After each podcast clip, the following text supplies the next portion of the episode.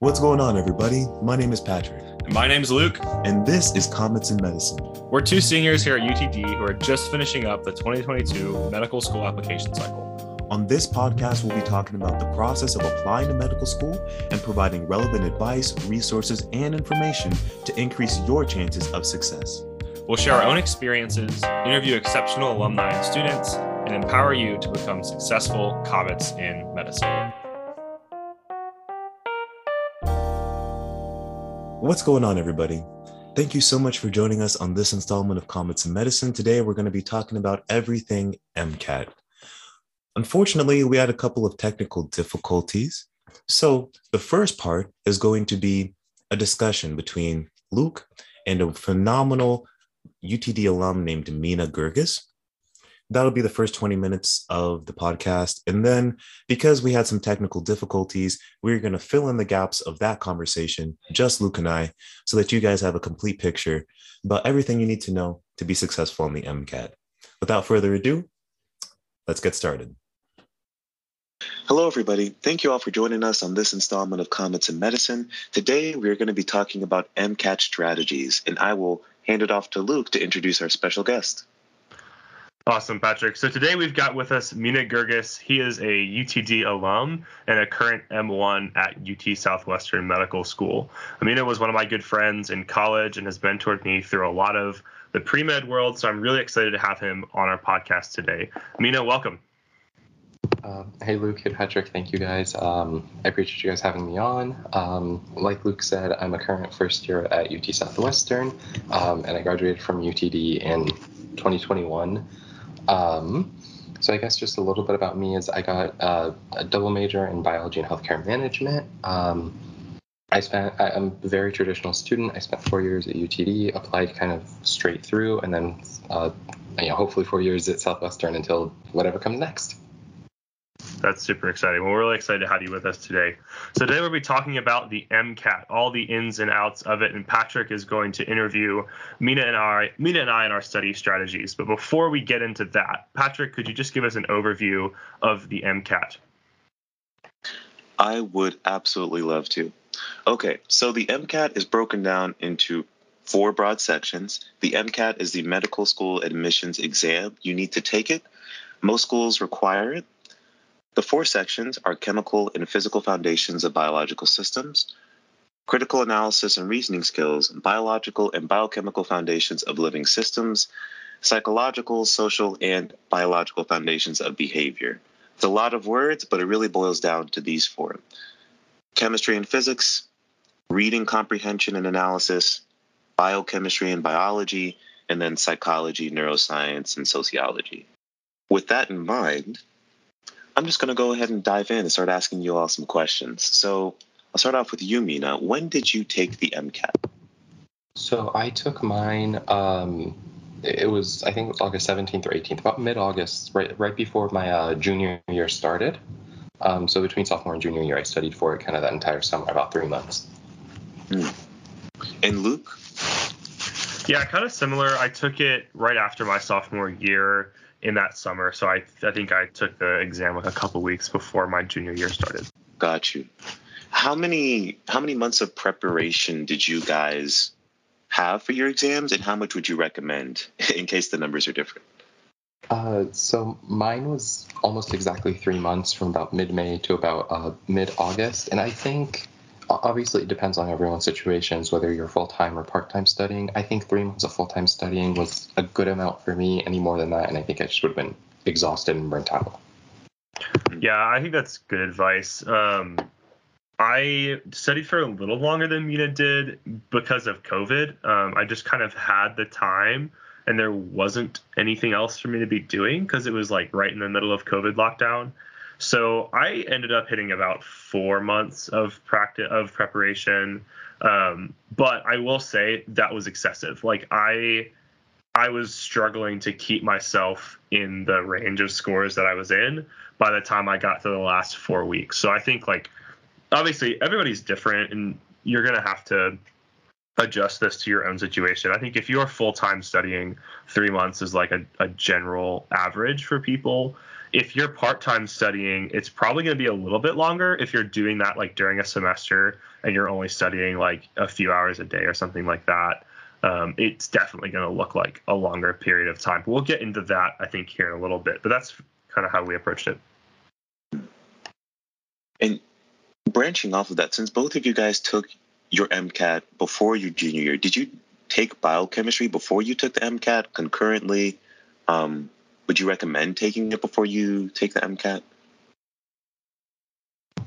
Yeah, so for those of you guys that don't know, um, biochem for most people is like the one class that is keeping them from taking the MCAT. So in your first two years, especially at UTD, you'll have taken the Gen Chem, the OChem, the biology, probably the psychology as well, although that's easier to self-study. But the general thing that keeps people back is going to be that biochem course. Um, I think Mina and I both had actually had different experience with this one, if I'm correct.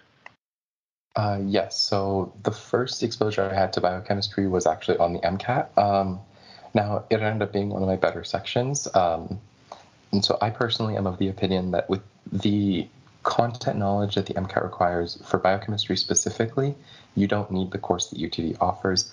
I think that you know most of the MCAT comes down to amino acids, which at, at the end of the day you have to self-study anyways. Um, nobody can just put them into your head; you just have to memorize them. Um, enzyme kinetics and uh, you know things like that, which I think there are plenty of out, kind of outside resources that are better. Uh, not necessarily better, but very very effective at teaching you. Uh, off the top of my head uh, ak lectures on youtube. Sorry i know there's a resource section later but things like that i think make it definitely feasible to self-study uh, the biochemistry. So you don't really need to have taken the course in my opinion. Yeah so what i did i had taken biochem before i took the mcat i was a little ahead of my coursework. But i will say i think that it is definitely doable to self-study the the biochem. Um, and especially when you look at something that's like, okay, you're gonna have to learn enzyme kinetics, you're gonna have to learn the amino acids. Beyond that, I'm like, most of it isn't. You're not gonna have to know it at that biochem level. You're gonna need to know it at what you learned, like in Bio One, as far as the Krebs cycle goes and all of that. But as far as knowing that on like the the very deep level that you study those processes on in biochem one I, I, don't think it's necessary. So for me was it helpful that i had taken it before? Sure. Like i was very solid on that section.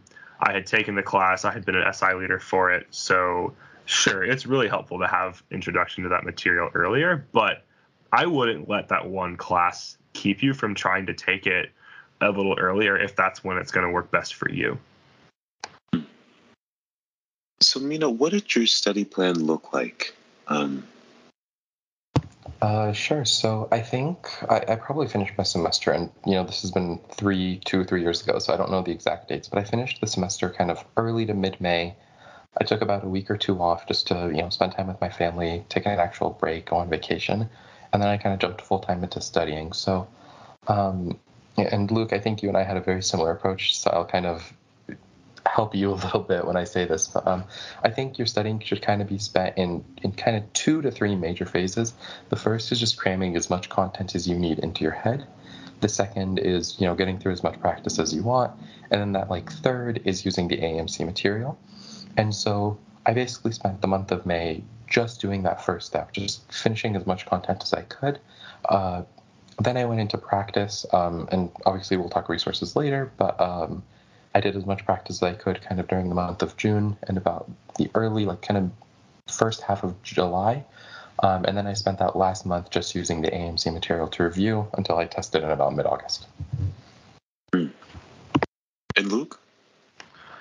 Yeah, so I had taken, I think I had a bit of an extended approach, like I said to Mina, but very similar. Um, we both did this full like did full self study um, with basically three phases of my first section. I wanted to cover the content so i used some review books went through those. Then i started adding in practice questions. I had like a middle phase where all i did was practice questions and then brush up content as needed. Um, and then that final you know month or so is when I was exclusively doing the AMC material and working towards taking the test. Um, some of the terminology here just to clarify, the AMC material, we're talking about things that are provided from the people who make the test. So AMC provides makes the MCAT, and they also provide a bunch of material that you can purchase and use on their website, and that's kind of the cream of the crop in terms of prep material. And we'll get into the specifics of that here in a second, I believe. Uh, and I will say, just kind of sorry, just jumping off what you said, Luke, how you took a kind of extended approach. I think the biggest difference between us is, if I'm not mistaken, you took a very like I want to review as much as I can kind of approach to your content phase. I admittedly rushed through my content phase. I didn't really touch up on things like OChem and GenChem that I felt strong enough on. I figured that during my practice question phase, I would kind of get through all of that on my own. And so I think that's kind of where the discrepancy lies in how long we each took. If you guys had to advise someone who is trying to design their own study plan, are there any other additional tips that you would want them to consider aside from the three phase approach that you guys have both mentioned? Yeah, so I think that the first thing you have to do is figure out when you're going to take the exam. Um, you know, we talked about either taking it, we talked about both of us taking it after our sophomore year. I think the most common time to take it is sometime during your junior year.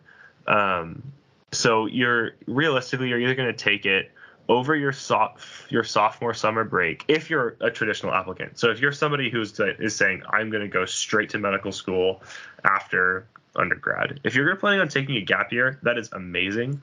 Um, please take gap years; those are not bad; those are good. Um, then you might think, you know, push everything we're saying up a year. So then you might think about taking it the summer after your junior year. Um, but for most people who are traditional, it's going to be summer after sophomore year, or it's going to be winter break, or it's going to be early summer after junior year because of the way that the admission cycle works. So yeah, pick a time. I think is the first step. You know, what would you say like is the best time to take the MCAT, or is there a best time at all to take the MCAT? I think that each comes with its own kind of positives and negatives. Um, so, like Luke said, there's kind of two or three major ones. I think that you know, when you and I took it kind of at the end of the summer between sophomore and junior year, we talked about kind of the pitfall of you probably don't have biochem. Um, you may not have other classes, or just like you may not have just had as much experience in general. And so there's something to be said for the fact that you are kind of, at, there's a disadvantage there, but there's also the advantage that you have three months of theoretically full time to dedicate to the MCAT. Obviously, many people have work and family and other commitments, but um, this is three months where you may not have any classes to deal with. Um, in my opinion, that makes it one of the best because of the fact that you don't have to juggle classes as well. Um, that said, obviously there are arguments to be made. I think that the most kind of practical would be taking it in January, like during your junior year. And I think that's because you still get about a month of dedicated study time during kind of winter break although you'd have to sacrifice your Christmas, so I apologize. Um, but then, you know, you have biochem, you have some time to practice. If you're dedicated through the semester, you can do that. And so I think that those are two of the best options. I think there's also technically at the end of junior year some time, but that is that comes with its own cons of just you don't really have any dedicated study time, and and this is in my opinion the most important. If you don't get the score that you want and you do need to retake, it becomes very, very hard to find a time. And so I guess I should say for a traditional applicant, you could retake, but you have maybe a month to do it and still get your application out on time. And so I think that it comes with its own challenges and obstacles. So I wouldn't push my MCAT to be too late, like April or May of the year I apply, unless you really have to. Yeah, I think that having the opportunity to retake is a huge, huge deal. Um, you know, don't look at taking the MCAT twice as a bad thing. Um, it's it's not the end of the world. Um, and giving yourself the time to do it is going to make this entire process less stressful because you can walk in there on test day and know that it's not it's not the end of your app cycle if you don't do well. You're still going to get another shot or two shots at doing this before you have to submit those applications. You know you, are going to have to weigh and weigh this and balance this with what your strengths are what your situation is and how to approach if you want to have the most dedicated time to study, doing it over the summer is just the only time that we as college students have to do that. If you're wanting to not do it during the summer, maybe you have some other you know activities you're going to be doing, something else that's building your application, some other sort of experience that's important to you, then yeah, you can take it during a semester. I would recommend engineering your course schedule so that you have a light semester that fall of your junior year so that you can have the time to study, but you're going to have to be disciplined to put in those hours day after day while juggling other things. So, you know, you're really going to have to, to, to weigh this and figure it out. Now, the other thing we haven't talked about here is taking courses. So a lot of people will take like a Princeton offers one or Kaplan Blueprint offer these like structured courses that help people with content review and test prep. So that is also another option and something you would have to look into as to when you would take the course and when you would study. Most people that I know who have done that have taken that that Princeton course and then given themselves a little bit more time after it ends to kind of self study and brush up and then taking the MCAT. So take that into account as well. Um, I'll say, oh, yeah. sorry. Um, no, go ahead. I will say, kind of on the subject of taking those courses, it's important to keep in mind what you're going to get out of them and kind of what you're putting into them. It's important to kind of write out, like, what do you want going into this? Does the course actually provide it? And I admittedly am not a big fan of taking these courses, um, and so I, I do have a relatively negative opinion of them, and I hope that you know that's clear as I speak that I'm not unbiased here. Um, but that being said, I, I, know people who've done incredibly well having taken a course. I know people who've done incredibly well having not taken a course, and the opposite. And so, um, obviously, you'll get in what you put out, or you'll yeah, you'll get out what you put in. Um, but just keep in mind that the course forces it doesn't force you on a structure, but it kind of does its best to keep you on their structure. Um, and so, if that works for you, great. It doesn't work for me. I'm a very kind of I study how I want to study, and if someone tries to disrupt that, I get annoyed. And so, yeah, so, continuing our conversation about specific resources that you can use for the MCAT, I would love to just talk about some resources that I've heard around campus um, and get your opinions on them. So, UWorld, thoughts? Uh, so I, I, can start out and just give us a little bit of added context. So UWorld is kind of named after the USMLE, hence the kind of U in UWorld, um, because it started out as a USMLE uh, resource. And I will tell you guys, for you know step one and step two of your board exams, it is the resource. Every medical student I've spoken to has said I've done UWorld or I'm doing UWorld or some variation of that because it's very good. A lot of medical schools offer it free as kind of an incentive because it's so high quality. And so UWorld for the MCAT I used I paid I think three hundred dollars for, and I would tell people if it's three thousand, it's worth it. Um, yeah. And aside from the AAMC provided material, it is my opinion and almost anyone who has ever taken the MCAT's opinion that these questions are the best quality that you can find outside of the actual AAMC provided stuff. Now, that being said, they are difficult. Um, I would say that UWorld questions are typically, I would say, are going to represent like the upper quartile of difficulty that you might see on the MCAT. So that can be really frustrating for people at first. Um, I think the other thing that's overwhelming with U World is there's just so many questions. Um, so Mina, did you do all of U World? Did you part of it? What was your approach to that? Um, so I technically did all of U World, but that being said, I know they are frequently adding questions. So I did all of U World from when I had U World, which was somewhere around 1950 questions. Um, nowadays, I think that might be like 90% of U World. Cool. Yeah, I actually didn't finish UWorld. Um, I think I I was like a few hundred questions short or something, um, but I just I didn't feel that spending time just to finish it was worth it for me because um, I was approaching it as a, as a as a practice material, not as like a comprehensive review, right? So um, we talked about these three phases of our study cycle.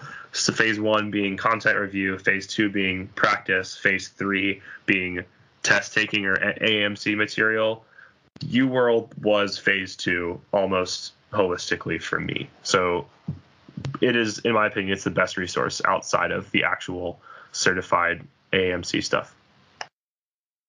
I completely agree with that, and I would just add, uh, my phase two wasn't entirely UWorld, um, but I saved it to the very end, um, and this kind of comes down to my approach when I took the exam was basically, or not when I took the exam, when I was prepping for the exam, I should say.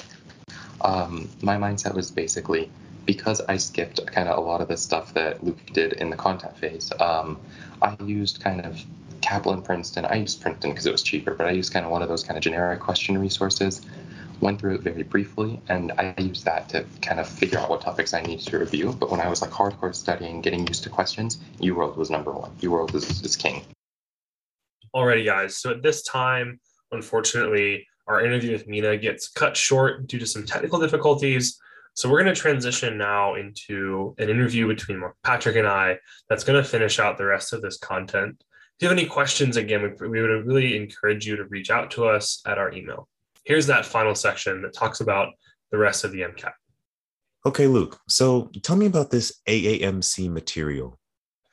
Yeah. So the AAMC material is practice material provided by the American Association of Medical Colleges they're the people who make the MCAT and control the admissions cycle process and lots of other things physician wide. I mean, physician wise around the country. It's a big lobbying group, um, kind of professional group, etc. Anyways, it's official. It's by the same people who make the test. So that means that it is exactly the kind of questions that you're going to see on the exam. Now, some of these questions are harder than others. Um, for example, um, like typically the section bank has been considered to be maybe in that kind of like upper 25% of difficulty for questions that you might actually see on the MCAT, whereas some of the question packs might be a little more middle of the road. Um, so there's going to be resources that are just kind of a, like, I think there's probably a few hundred questions that they provide just kind of on their own. And there's also, I think there's five full lengths now. They added one um, oh. after we took it. Yeah. And then there's the sample test as well, which is free. Fun fact. Mm. Um, so those exams are really kind of your big, big benchmarks that you want to be really smart about how you use them. Yeah. So most people will like I took my I took the sample after I did content review. So after after phase one, um, you will do horribly. Like don't don't sweat it. Um, my sample test score was 18 points lower than my actual MCAT score. So don't feel bad. um, and then most people will then kind of space those guys out throughout. So I took one at the, at the end of content review. Then I took one in the middle of my practice test phase. I took one at the beginning of my AMC material phase, and I took the last two in like the, the few remaining weeks before the MCAT. Um, so those are going to give you a sense of where you're at, how you're doing, and it's a real kind of opportunity to see like how you would do on a real MCAT. For most people, their score on the actual MCAT it's going to be pretty similar to that within a kind of a confidence band range. Hmm. Um, my highest practice test score was a 526 and I got a 523. Um, I so I did a little worse. Um, some people will do a little better. Um, and of course, there's always situations where somebody will just have a really bad day, get really lucky with the questions that they get, um, or get really lucky with the questions they get and have a really great day. Um, so there is some swing, but typically those full lengths are pretty are pretty helpful. So that's the AMC material, and you should save it for the end because you want to kind of not dilute the style of questions that you're going to see by adding in other sources. You kind of want to get you want to kind of boil it down to just official material. So you're getting really used to how the, the writers write the questions, how they think, what they're looking for. So you mentioned briefly about a practice test phase during phase two for you. So what were the where did you get your other practice tests? Because I imagine you were taking one yeah. every week, maybe yeah. every two weeks. So there's a, there's a few different ways to go about practice testing. Um, some people will do practice testing in the last kind of very last bit, in the last month or two. I did practice tests throughout. So I took one about every week for three months, which was a lot. Um, but I had the time to do it, so I did it. Some people will take. I've heard people take, um, you know, four practice tests, um, four, five, six, like not as many as I took. But there are lots of options out there. The problem is some of those options are really difficult tests, and some of them are do not correlate to the MCAT very well at all. Um, in my opinion, the kind of the Princeton Kaplan tests are just not relevant. Like they just don't, they aren't helpful at all um, for me. Sorry, Princeton, if you're listening to this. um, and Kaplan. and Kaplan. Rest in peace. Um, but like, for my opinion, like Kaplan, I thought was like way too easy, and then all of a sudden they'd throw random details at you. And then Princeton was just very hard all across the board and not relevant information at all. Um, but I took those. I did take a couple of those just for endurance purposes. They're not useless, um, but they do get you used to taking an eight-hour exam, which is something that you have to do. So you just be, you know, take those scores with a grain of salt. The next step up from those kind of companies that I found was Blueprint MCAT Prep. MCAT Prep. They have online exams which you can buy in packs. I think they have up to twelve or so. They have a bunch. I think I only did four of their exams. I really like Blueprint. I think that they do it. Their their website is set up super well. It gives you great feedback, great statistics on your practice testing. You can see trends and percentages and types of questions you miss. It'll even show you like the content that you tend to miss. Like it'll it breaks it down into the literal like content sections that the AMC gives you. So I mean, I I'm really thankful for the blueprint stuff. I think their tests are a little more realistic. I don't think they're perfect, um, but they're definitely better, in my opinion, than Princeton Kaplan.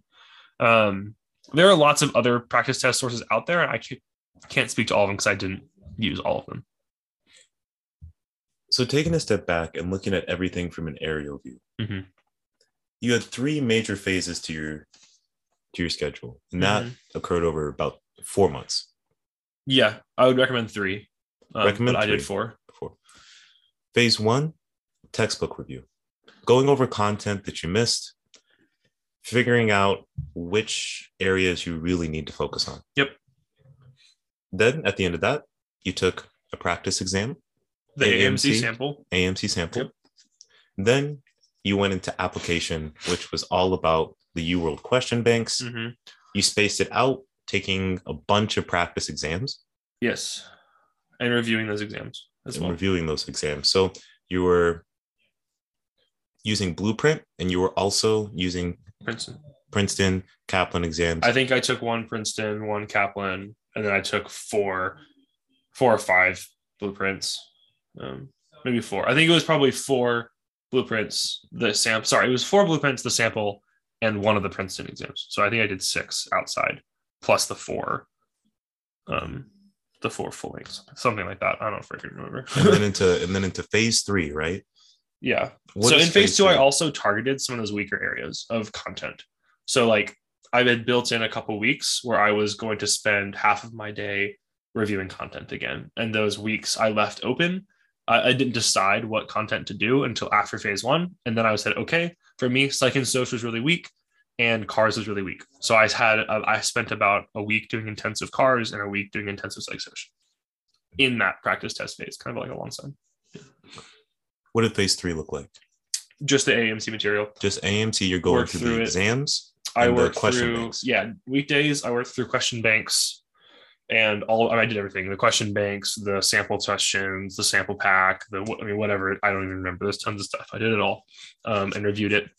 Mm um, I would stick with one subject. So I, I, had like a cars. I had two weeks of cars. I had a week of bio biochem, a week of chem phys, a week of psych. I think probably was five weeks, but mm. um, and then I just like I would do like I think I would try and do I would do like a section's worth. So I would do 60 questions and then I would review them. And I'd do 60 more questions and I would review them and I did that for as long as my day would hold for those those time periods. And then on the weekends, I would take a full length.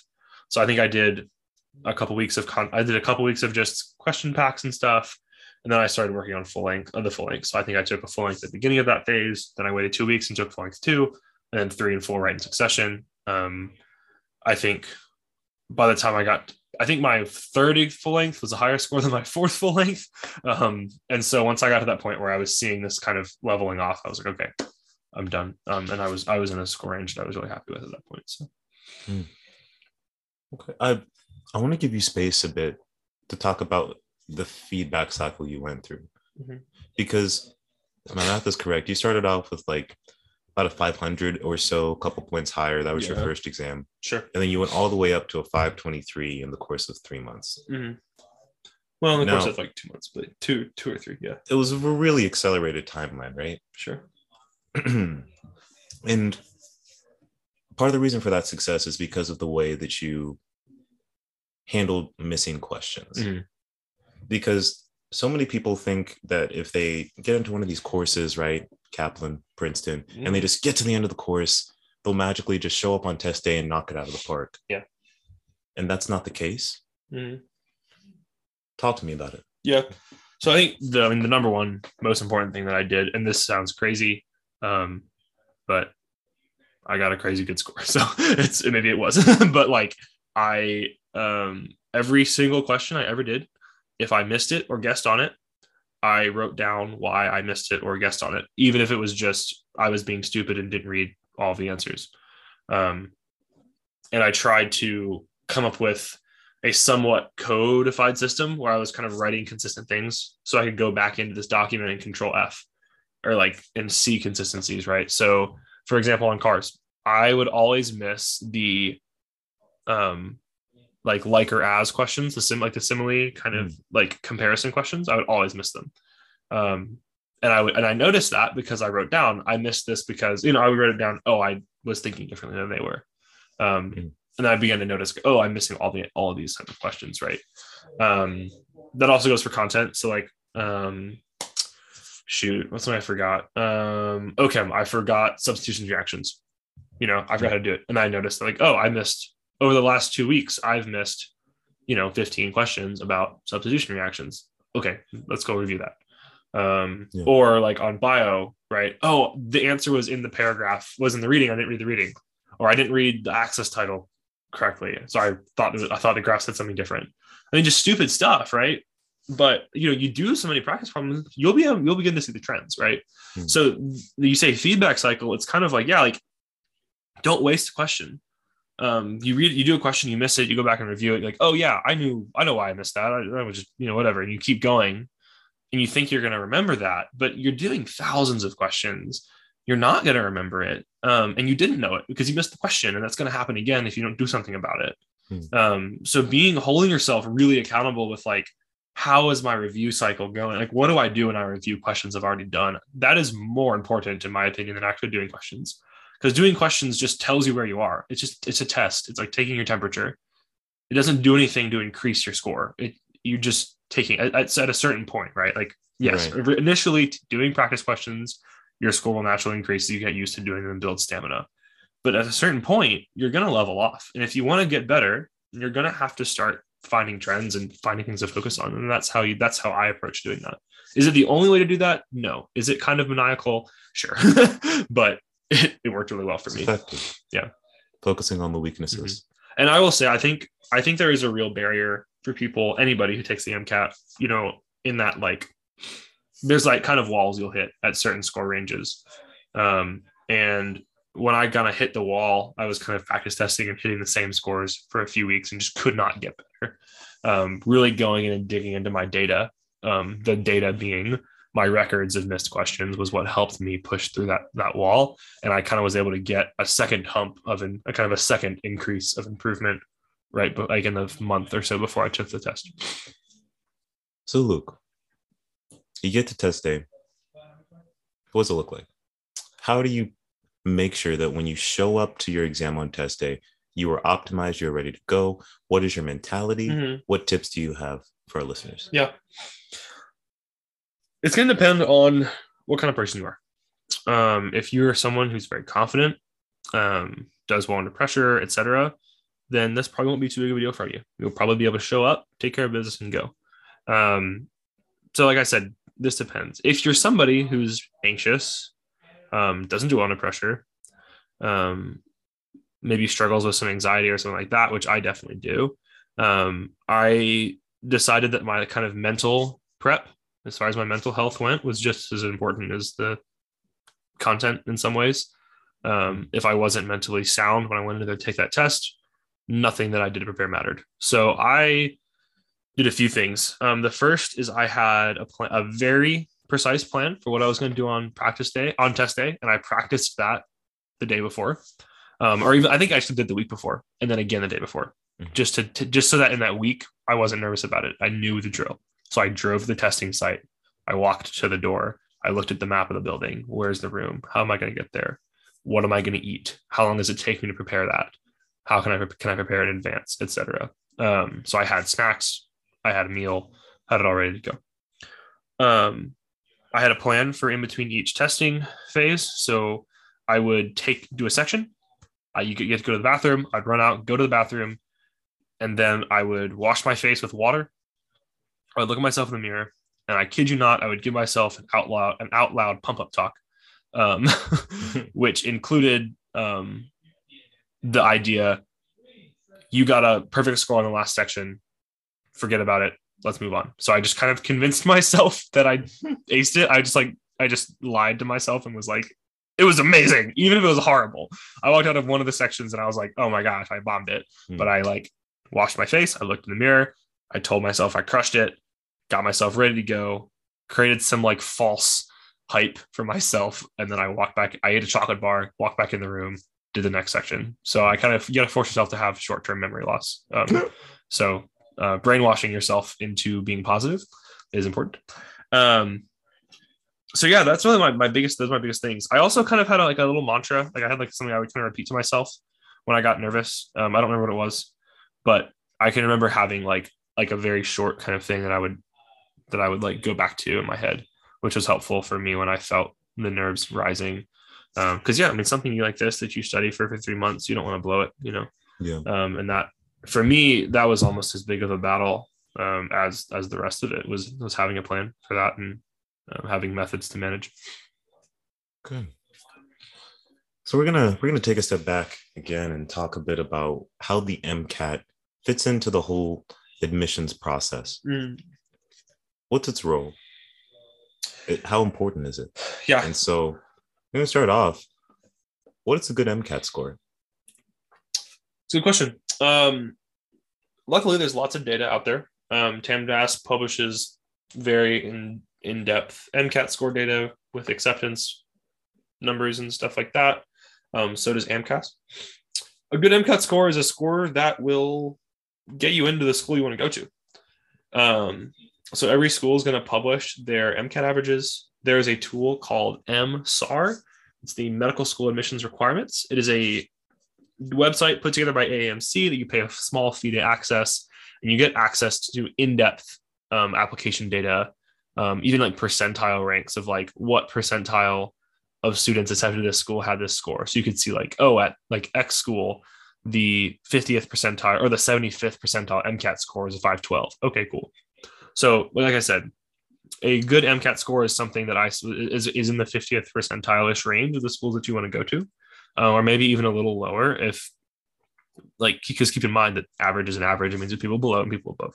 Um, so yeah, I mean that's what I would say. I wouldn't push yourself towards these kind of arbitrary numbers unless that's really grounded in um, an institution that you want to go to.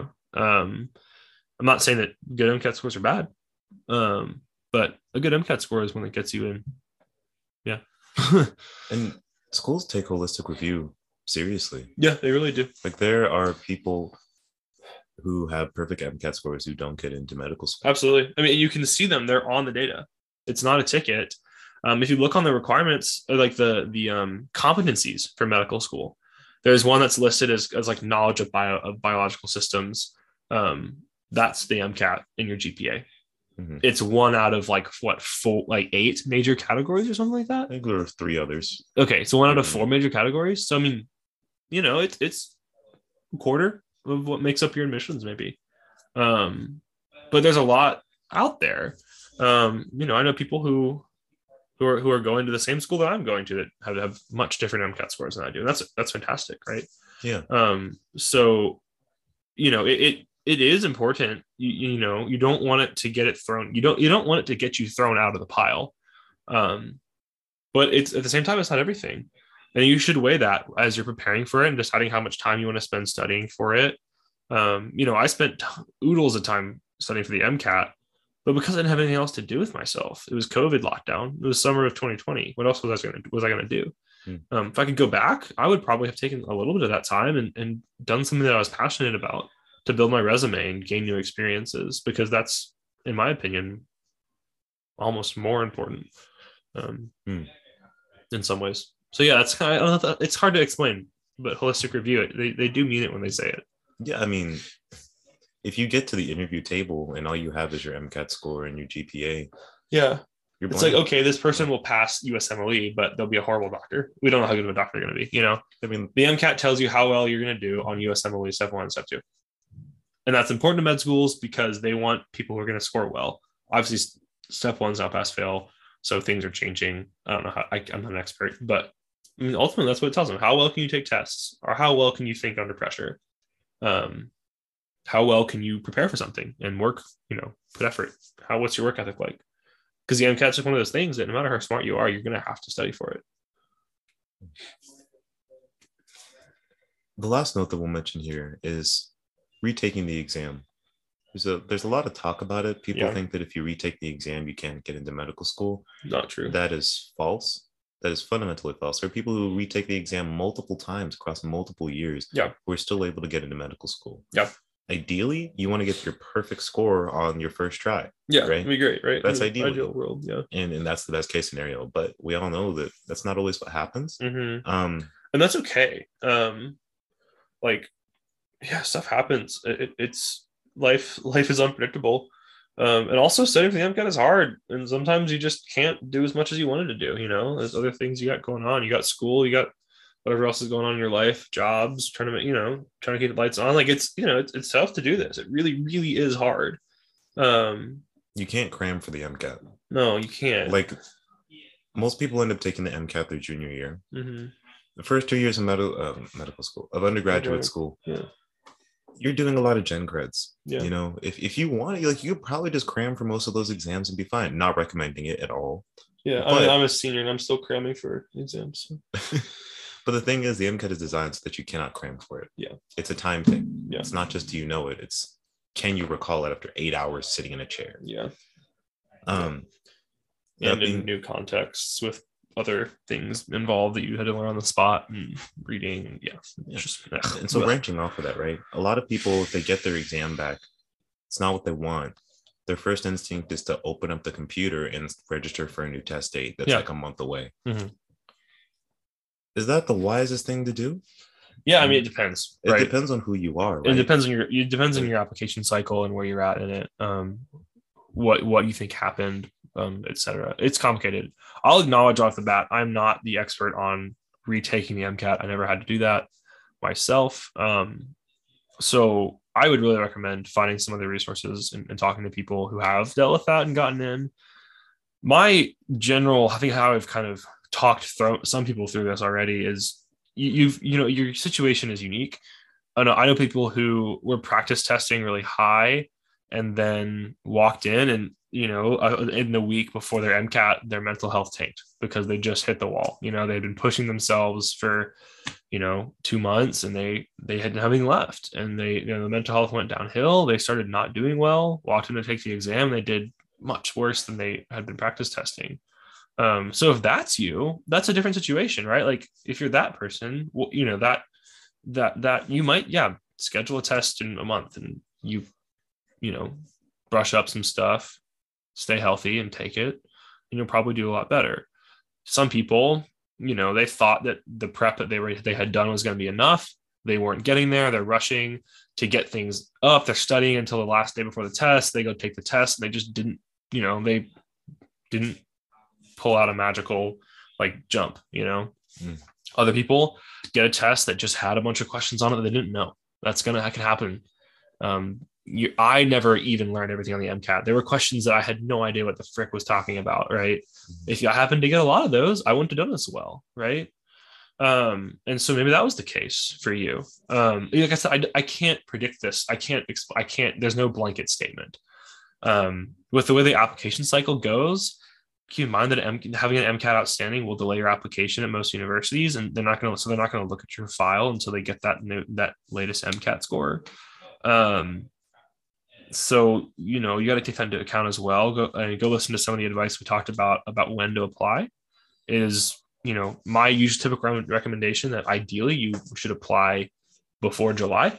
Um, ideally in May if you can. Um, I applied first of June and that was fine so if you're going to talk about an MCAT score that you're taking in in June or taking in July, you're not going to get that score back for a month, and then you have to get it sent to them, and then they're going to have to process your application.